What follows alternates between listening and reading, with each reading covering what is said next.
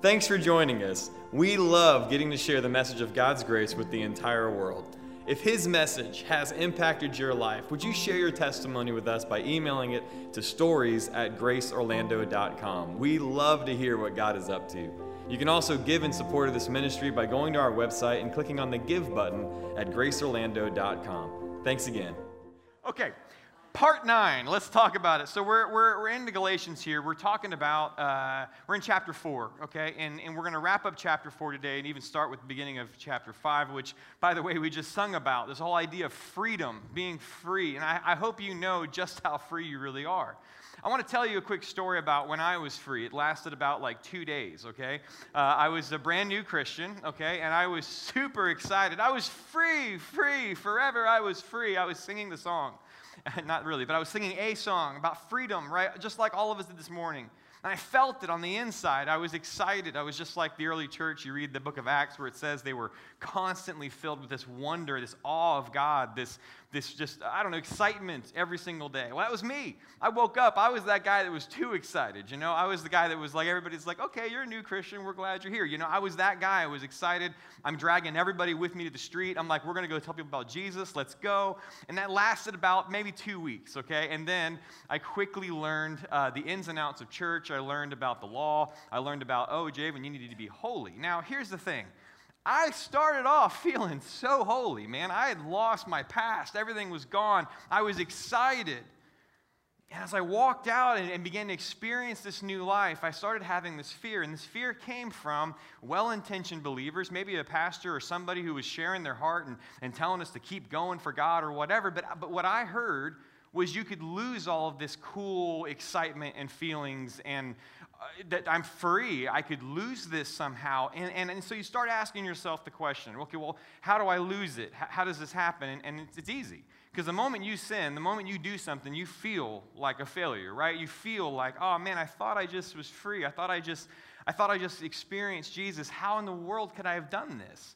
And suddenly you start believing that if I did this, maybe that says something about who I am. And, and all of a sudden you have this fear of, but wait, I want to be holy. I want to be free and, and yet I find myself over here. And unfortunately, this is because most believers spend way too much time staring into this thing right here. Uh, do you know what this mirror is? You guys, if you've been here a little while, I've used it before. Uh, this mirror, I'm trying not to blind anybody, like shine it right in your eyes, but uh, this is that mirror that on the one side you're like, man, I look good, you know? And then you flip it and you're like, what is on my face? You know, like that's that's what this thing does. It, it, it, amplifies or shows you all of, the, all of the fleshly mistakes we all have. And somebody here's like, I don't have any. Come look into the mirror. Um, you will be surprised. Um, but this is what Christians do, right? Is, and I was, I was given this, you know, right out the door. It was like, oh, Javen, welcome to the, welcome to the family. Here's your mirror, you know. It's like, oh, wow, thanks. It looks cool. Except that it's poison, and it shows me all of the things that God doesn't need me to see, and He's not even looking at anyway. Like, I want to demonstrate today, like, the difference between the existence that I had and the Galatians were having and what Paul was sharing. This is exactly what the Galatians were going through. This is why Paul wrote what he did. Now, this morning, as I talk about this, this thing called the flesh, okay, I want you to understand it. It sounds weird, by the way, I know that. Uh, you know, anybody outside the church that hears us talking must think we were crazy, you know, the flesh. It sounds strange, but what it means is the body, and I believe the soul as well, okay? So it, it, it encapsulates the human experience, okay? So when we talk about this, it's not, it's not that this thing is bad, okay? It's that what happens within it uh, it wasn't all the way that God had planned it. And so what ends up happening is, is that we strive as people to be self-sufficient, right? We teach our children what? Be self sufficient. We want them in this world to be able to exist on their own and do on their own and all of that. And this is the problem is in the kingdom, God doesn't want us to be self-sufficient. He wants us to be uh, sufficed by His grace. His grace is sufficient. Like, that is the main difference between all of these things. For as long as you live here as a believer, staring at things, you have to remember it's you and God working together. you don't need that. No, you, you just need God's grace over here, which is what He gives you, and He loves you, and He calls you by name without a mirror. He doesn't need you to stare into that thing at all. So, this is why Paul is writing these Galatians. He's, he's writing to answer the question about the law. He's writing a mixed, mixed group of people, and, and some of them were just so obsessed with the law. And maybe you know somebody like that today. I mean that in all love. I was that person for a very long time, right? I, I once again saw it as the path to become holy. Like I wanted to someday be able to say that I kept all of everything. Like you, I didn't do anything wrong, right? And every human wants to be able to say these things, but God had a different plan.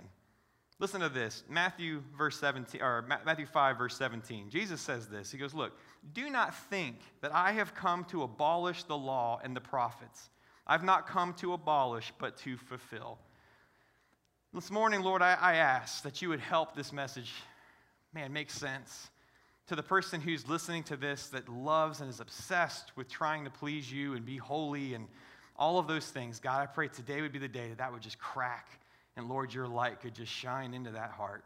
Show them how much you love them. Show them just how big grace is in Jesus' name. Amen. Look, this is a massive message today, and that's not about me. This is about what Paul and other people wrote. But this message is the message that I believe many are hung up on. And in that simply is this question if I look at myself and I see sin, how can you say I am holy? That question paralyzes so many people to the point that they don't believe they can be holy. When I'm sitting up here saying you're sanctified, you are holy, they're saying, no, it's not possible because I know what I did this last weekend, okay? And I hope to show you that, that that's not the way things are at all. Matthew just, just said it, Jesus just said it. Do not think that I came to abolish the law and the prophets, I came to fulfill it. Now, let's talk about how we translate words. Okay, fulfill, as we'll look at in a, in a minute, can mean a couple different things. But the, the, the, clue into how to translate this properly comes from what Jesus just said when he said the law and the prophets. All right, for anybody who, who, who wants to put the law in its own category and then prophecy in its own category and say, well, Jesus did it this way with prophecy, but with the law, he amplified it or made it bigger or, or, or filled it to the full or, or however way we want to say it, it's really incorrect because you can't split these things apart because Jesus didn't. He said the law and the prophets. These are a thing, it's, a, it's a joint effort to point to Jesus. And so, what Jesus was going to do, let's, let's just see if it makes any sense. When we think about a prophecy, when we think about something that, that was spoken about Jesus that he would do, and he did it, and it was done, would the proper use of fulfill mean to amplify it or make it greater or to fill to the full? No, he, he completed it. It makes way more sense to understand that he fulfilled it. Like he checked it off. It's never going to be done again. It was a prophecy that was prophesied for one person to do one time, and then it's done. It's completed. So the cool part is, is that when Jesus is saying that I came to do this to not just the prophecies, but to the law, he's saying I came to do something that the law said nobody could do. In fact, that's going to be the evidence that Jesus is who he is, is because the law will never be able to condemn him. The law will never have anything on him. He's the only one that could, that could ever experience that. And that was the point, was the law and the prophets were to point to Jesus. To when he shows up, we go, there he is. There's the one. And instead, we made something completely different out of the law. So, pleroo, this word, fulfill, it means to render complete as something that is full or perfect. It's done, it's finished. These are the words that Jesus spoke. So, how does that, how does that play out for the believer? Well, Paul would say in Romans 8, 3 through 4 this For what the law could not do, weak as it was through the flesh, God did. Oh man, just think about that. What the law couldn't do. Are you saying the law couldn't? Yeah, the law couldn't do it because your flesh was weak, so God did it, sending his own son in the likeness of sinful flesh, and as an offering for sin, he condemned it in the flesh that doesn't just mean he trapped it in the flesh or something. That word means doomed to destruction. In other words, he absolutely destroyed sin in the flesh. He took it away from us, in fact. Jesus did what we could never ever do on our own. And so he, Paul says this in Romans 3:31, then are we nullifying the law through faith? May it never be. On the contrary, we establish the law. Faith reveals that the law is kept in us. Do you understand what he's saying is, is that we're not establishing it in the sense of like, well, now we preach the law and now we can keep the law and all this. He's saying, no, because it's kept in you, you are proving that to the world. And how do you prove it? Is it through your behavior? No. And this is where Christians get confused. It's proven by your belief. It's proven by who you are in Christ. That's what demonstrates that the law is fulfilled within you. I have life. Every time you sing the words, I have life, thank you for life, life in me, you're just saying the law has been fulfilled because it's gone away to produce this brand new life by the Spirit that you and I live by. So you're actually proving it, Paul says. Look at what he says in Galatians 4 4. We just read this last week. This happened because the fullness of the time came. The fullness of the time came. An entire end of an age happened.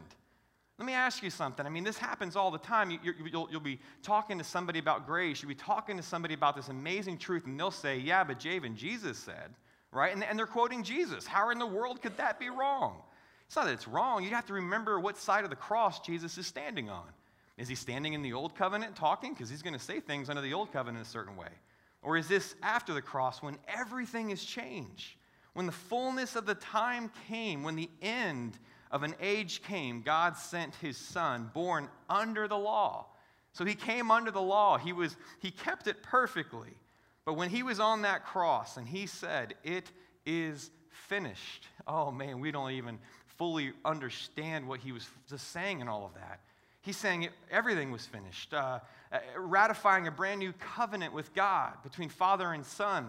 That was finished, right? Uh, all of the sin issue finished, all of your efforts finished, all of the religious ideas finished, all of the law that all of it called for finished, all of the celebrations. I mean, everything was finished, and the product was Jesus. The product was this new life, this new way of living called being children of God children of God.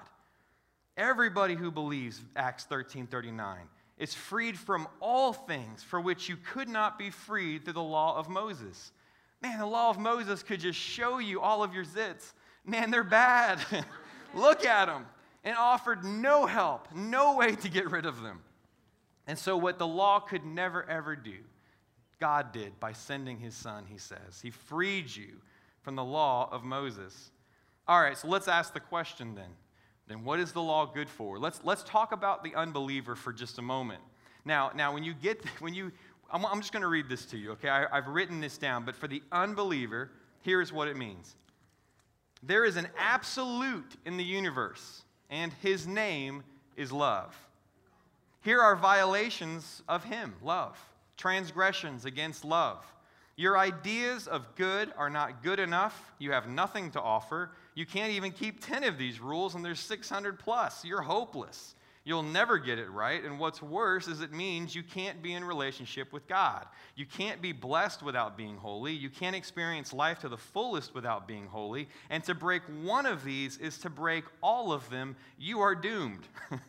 It reveals sin and therefore reveals shame to you and shows you how sin killed you because it was exposed. It proves that you are unrighteous in violation of the universe and someone who by their actions proves they hate the very one that created them.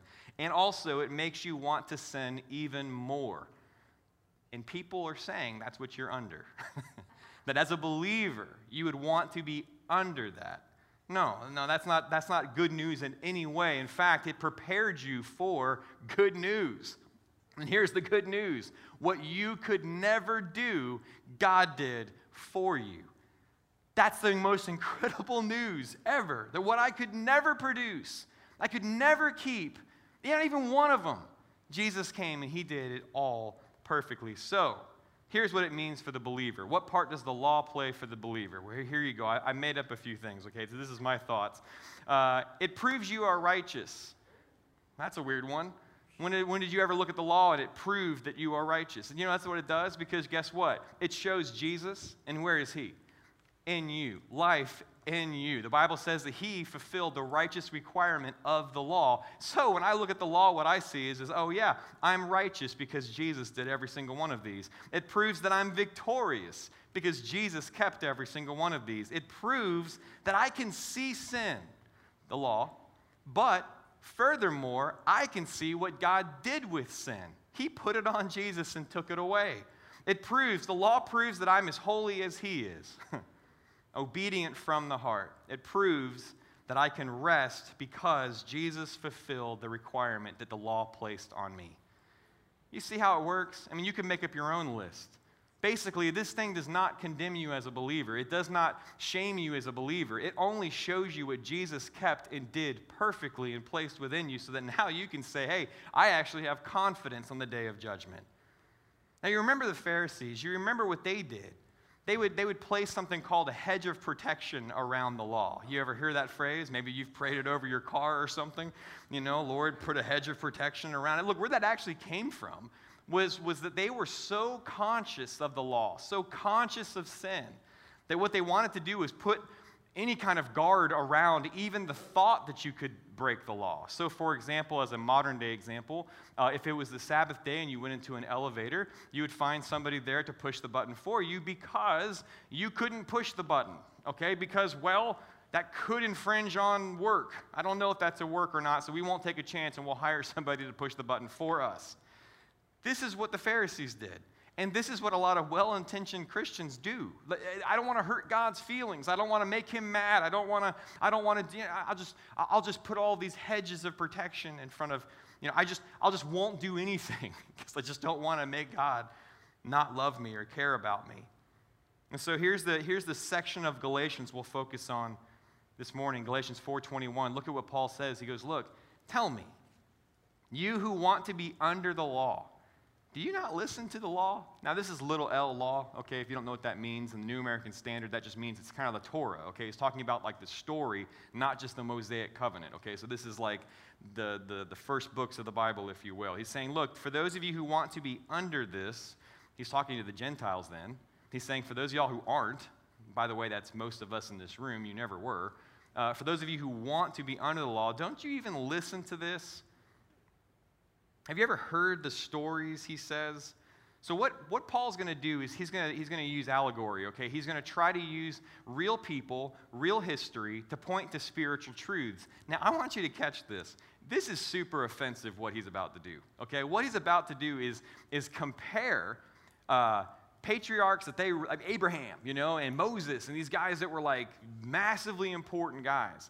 And he's going to associate them with a whole other religion, okay, that came from Ishmael, okay, Islam and all this stuff. He's going to use these guys to paint a picture about the law, okay? So you want to see just how we're not under the law. Like here, here's a really good picture that Paul gives us in Galatians 4:22. He says this, "For it's written that Abraham had two sons, one by the bondwoman, Hagar, and one by the free woman." But the son of the bondwoman was born according to the flesh, and the son of the free woman through the promise. All right, you remember Abraham did something really silly. Uh, I mean, I say silly, but it was really dumb. Uh, you know, he, God promised him, Abraham, I'm going to make you the father of, of, an, of many nations. You're, you're going to have so many kids, it's going to be unbelievable. Well, he's like 90 years old. And he's like, well, okay, God, I don't know what happened here, but I'm getting old.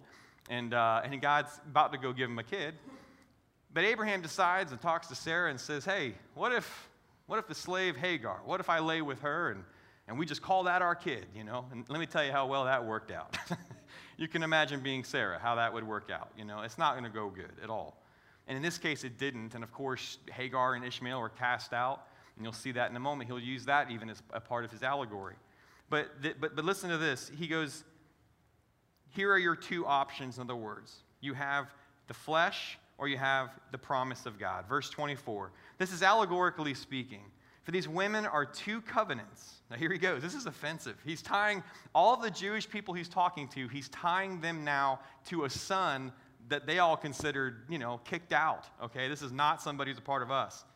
These two women are two covenants, one proceeding from Mount Sinai, bearing children who are to be slaves, and she is Hagar. I mean, he, right there, he attaches everything that's happened uh, with the law and all this stuff, and he attaches it to Hagar, not Sarah. He continues, verse 25 Now, this Hagar is Mount Sinai in Arabia and corresponds to the present Jerusalem. Again, very offensive, for she is in slavery with her children. Here is Paul calling all the Jewish people slaves. He goes, You're all slaves. They, remember, they, Jesus said the same thing, and they, they said, We're not slaves. He goes, This is what he's saying. But the Jerusalem above is free. Now, skip down, he says this You, brothers, are like Isaac, are children of the promise. But as at that time he who was born according to the flesh persecuted him who was born according to the Spirit, so it is now also. So he uses these real players, Hagar and Sarah. And I want you to, if you imagine the two sides of this stage, imagine Sarah over here and Hagar over here. He uses these two real people to show some real spiritual truths. And what he shows is, is this is there are two different covenants represented. You have Hagar, who represents the Mosaic covenant, okay, being under the law, if you will. Then you have Sarah, who represents the Abrahamic covenant. You have two different ways to procure blessing. Through Hagar, it's works. Through Sarah, it's by faith or God's promise. Uh, it produces two different products. With Hagar, you get sin, you get Ishmael. With Sarah, you got Isaac, you got faith.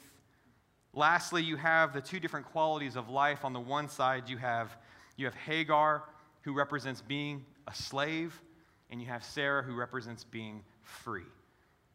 I know I moved through that kind of quick, but the point is, is this, is that if you understand what Paul is saying, he's saying to go back to trying to live under the law means to, to serve a whole different family. Like, like, like in other words, you've, you've completely left uh, what, this, what this truth really is. And so he says this in verse 30 through 31. What does Scripture say?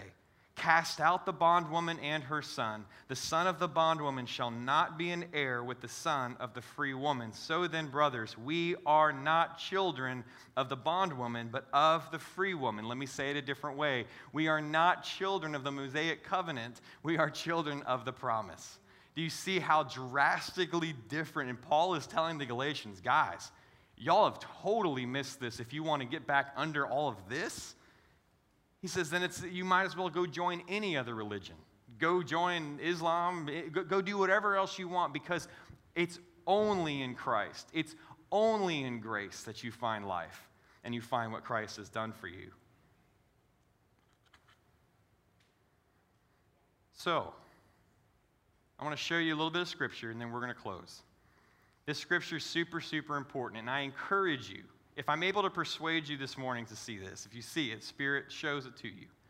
I encourage you to share this with other people. Take these scriptures, I put them in your notes for a reason. I'm going to share them on the screen for a reason because it lays out um, an understanding for why you can be as holy as God is and yet look into this thing called the flesh and go, but Javen, it, it, there's sin right there. Listen, I met somebody at the door not long after I preached a message similar to this, and he looked at me and he just said, man, I, how can you say that we're holy? When, when I, I'm going to leave here today and I'll probably sin today. I mean, I think he was just ready to do it. I don't know. But, like, you know, he was just basically saying, he's like, how can you say that? So, look, I, I get it. I get that this is hard for us. And so, here's, here's the actual scriptures that, that paint the picture. All right, I'll move through this pretty quick. Hebrews 10.1. For the law, since it was a shadow of the good things to come and not the very form of things, can never, by the same sacrifices which they conti- offer continually year by year, make perfect those who draw near. All right, the law was a shadow of the good things to come, right? Is Seeing, seeing this list, seeing this uh, expectation of God sounded great because, man, if we could do that, if we could be that kind of person, doesn't that sound great? And so Jesus would be that for us. So the shadow made us conscious of sins. Jesus, the real, made us conscious of the Father's love for us. So you see how that was infinitely better than what the law could do for us. They're, they meant different things. Verse 10, he continues uh, after saying, he says, Look, uh, God doesn't want any of your sacrifices. He says, uh, in fact, even the sacrifices he ordained through the law, he didn't even take pleasure in any of those things. So, verse 10, he says this By this will, saying that Jesus had come, that by this will we have been sanctified through the offering of the body of Jesus Christ once and for all. Who keeps saying you're not sanctified when the Bible says you are? It says it right there. The idea is simple, is that we couldn't do this. And so he, he had embodied and he came and he did it for us. That verse 14 would say that by one offering, him, he has perfected for all time those who are sanctified. Look, that word perfected means the end stage. Imagine an assembly line. You know, everything's going down the line, and when it reaches the end, it's finished. Well, what I hear is, is that he authored and he perfected the very faith that you and I enjoy every single day. He perfected it, it's finished. These are all the same words that he used. So, what happens then, Javen? What happens if I try to use the law to see who I am, to see how I'm doing, to measure my success, or in any other way to, to try to see into me. Well, let's look at what Paul says happens when we do that, which, by the way, he says uh, we have one nature. And a lot of people think we have two. We have one nature. You don't have a sin nature anymore, okay? And Paul in Romans chapter 7 is showing that he used to have one. He's showing that that there's a difference between what he sees now and what he saw then. Look what he says. First off, he's talking to his brothers, Romans 7 1. Don't you know, brothers, I'm speaking to those who know the law that the law has jurisdiction of over a person for as long as he lives. There is only one way out, and it's death. Because, brothers, y'all know that. So, verse 4 Therefore, you were made to die to the law through the body of Christ, so that you might be joined to another, to him who was raised from the dead, in order that we might bear fruit for God. Okay, understand something. You can't be married to two people at the same time, okay? you probably understand that. Uh, and in this case, he's saying that. He's saying, listen, you had to die first. There was a reason for the law. It was, it's not evil, it had a purpose so that you could die, so that you could be joined to him. For while we were in the flesh, underline that, you're no longer in the flesh. That's why he says, For while we were in the flesh, the sinful passions which were aroused by the law were at work in the members of your body to bear fruit for death. But now we have been released from the law, having died to that which we were bound, so that we can serve in the newness of the Spirit and not in the oldness of the letter. All right, well, what are we going to say then? Is the law sin? No, on the contrary, I would never have come to know sin except through the law. For I would not have known about coveting if the law had not said, You shall not covet. The moment he heard the words, you don't, don't you dare want that, you know, or what would they have back then? They didn't have race cars, probably like horses, you know, or whatever, like a pony. Don't you want that guy's donkey over there, you know? He, and, and, Paul's like, why do I want that guy's donkey all of a sudden, you know? This is a really weird uh, example. Let's continue in Scripture. Uh, okay, verse 13. Therefore, did that which is good become a cause for death for me? Did the law because cause, cause me to die? No. It was sin, in order that it might be shown to be sin by affecting my death through that which is good, so that through the commandment, sin would be utterly sinful. You want to know just how sinful, just how insidious sin is. It'll use God's own stuff against you. Like he'll, he twists and turns everything. And so the law reveals just how insidious this stuff is. Verse 21 I find then the principle that evil is present in me, the one who wants to do good. All right, that's an important phrase for every believer in this room. You ever wonder how come sin bothers you so much? It's because you're alive. It's because you have the Spirit of God within you. And that's what he's saying. He goes, Look, I joyfully concur with the law of God in the inner man, but I see a different law in the members of my body, waging war against the law of my mind and making me a prisoner of the law of sin which is in my members. Okay, huge point here. If you ever wonder, why your relationship with God is contentious or, or stressful or like, how come I always feel like a failure and then I'm, i pray and I feel better and then I, he just said it. He just said this is what happens. When you stare into the law, what happens is a war begins to take place in your mind. When you stare into holiness as if you haven't got it yet, a, a, battle begins to take place between the person in you saying you are holy and you going, but I see sin.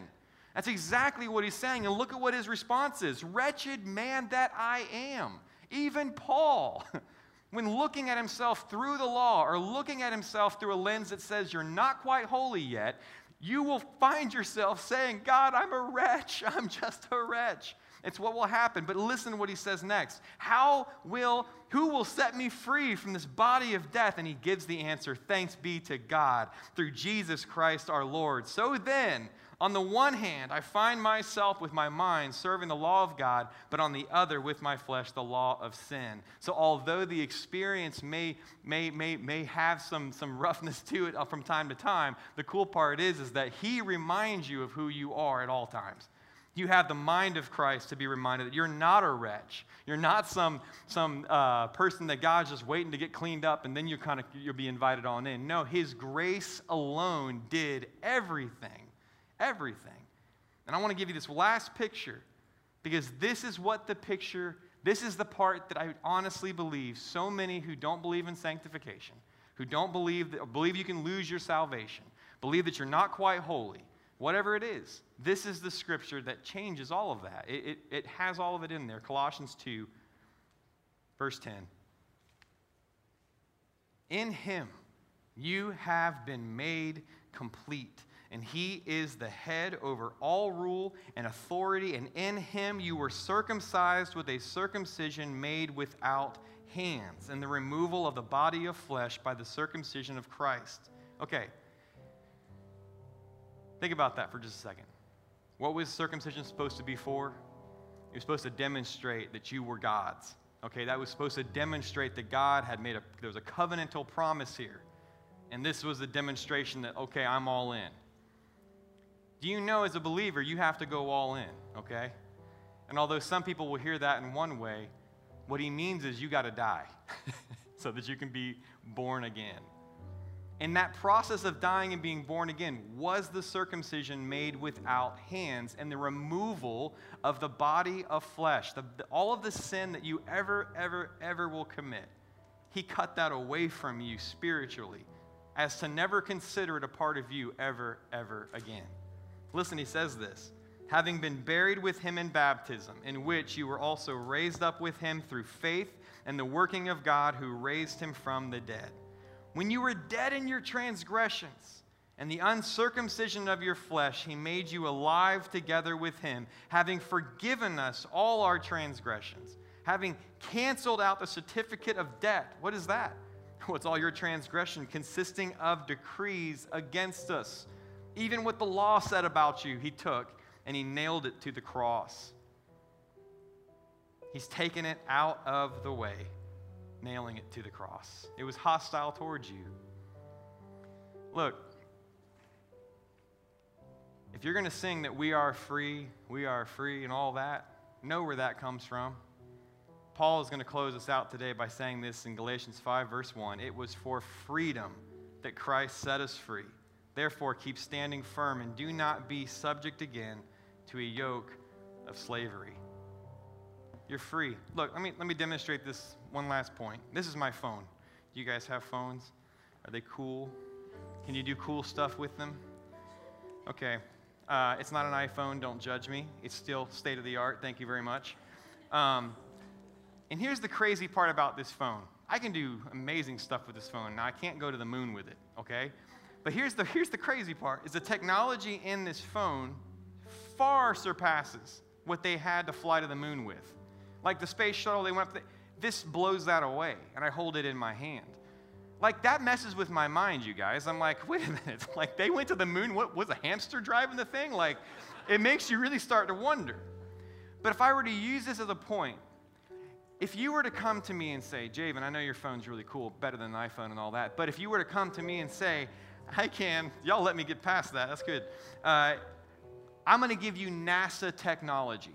We're going to take the technology that came from the space shuttle itself, we're going to embed it into your phone and make it even cooler. Okay, I might believe that. Like, what? You could put the space shuttle computer in here? Like, oh my gosh.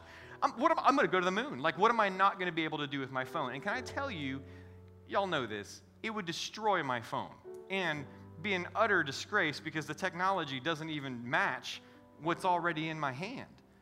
So the point is, is this Paul is essentially saying the same thing. He's saying, I know it sounds really cool, the law, and boy, living under a covenant and all this kind of stuff, and, and, and being blessed through that. I know that sounds so cool, but can I just tell you that what you have right now beats that by a mile? and to try to merge those two things together is just going to ruin both of them. Like it, they, the, the law was never intended for you and I to live under, to try to keep, to try to anything. It came 400 plus years after the promise for a reason. It was the next step in the journey. Here's the promise. Here's how futile and hopeless it is for you. Oh, but look, someone's going to come. Here's all the prophecies. Here's all this stuff. Somebody's coming. Someone's coming. And then he came and he finished it all. And he handed to you Javen's phone and said, Here, this is so much better than what you have. Live by that today. Live by that truth today. Quit, quit trying to become holy. You are holy. See yourself as you are. And then go tell somebody else. Go share this. Go tell somebody about the truth so that we can stop seeing ourselves incorrectly and arguing about things that just don't even matter.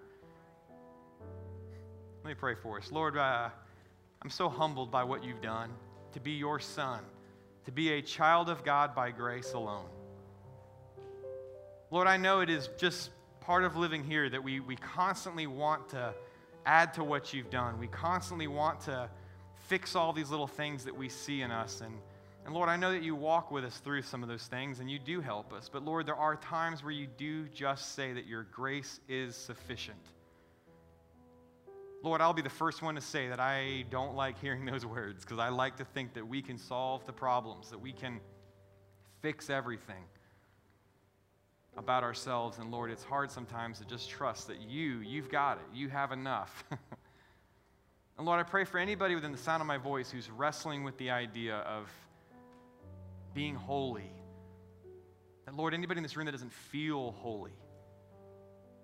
God, I pray today that you would give them a firm picture of who they are in you, Jesus. And that their experience would change today. In Jesus' name.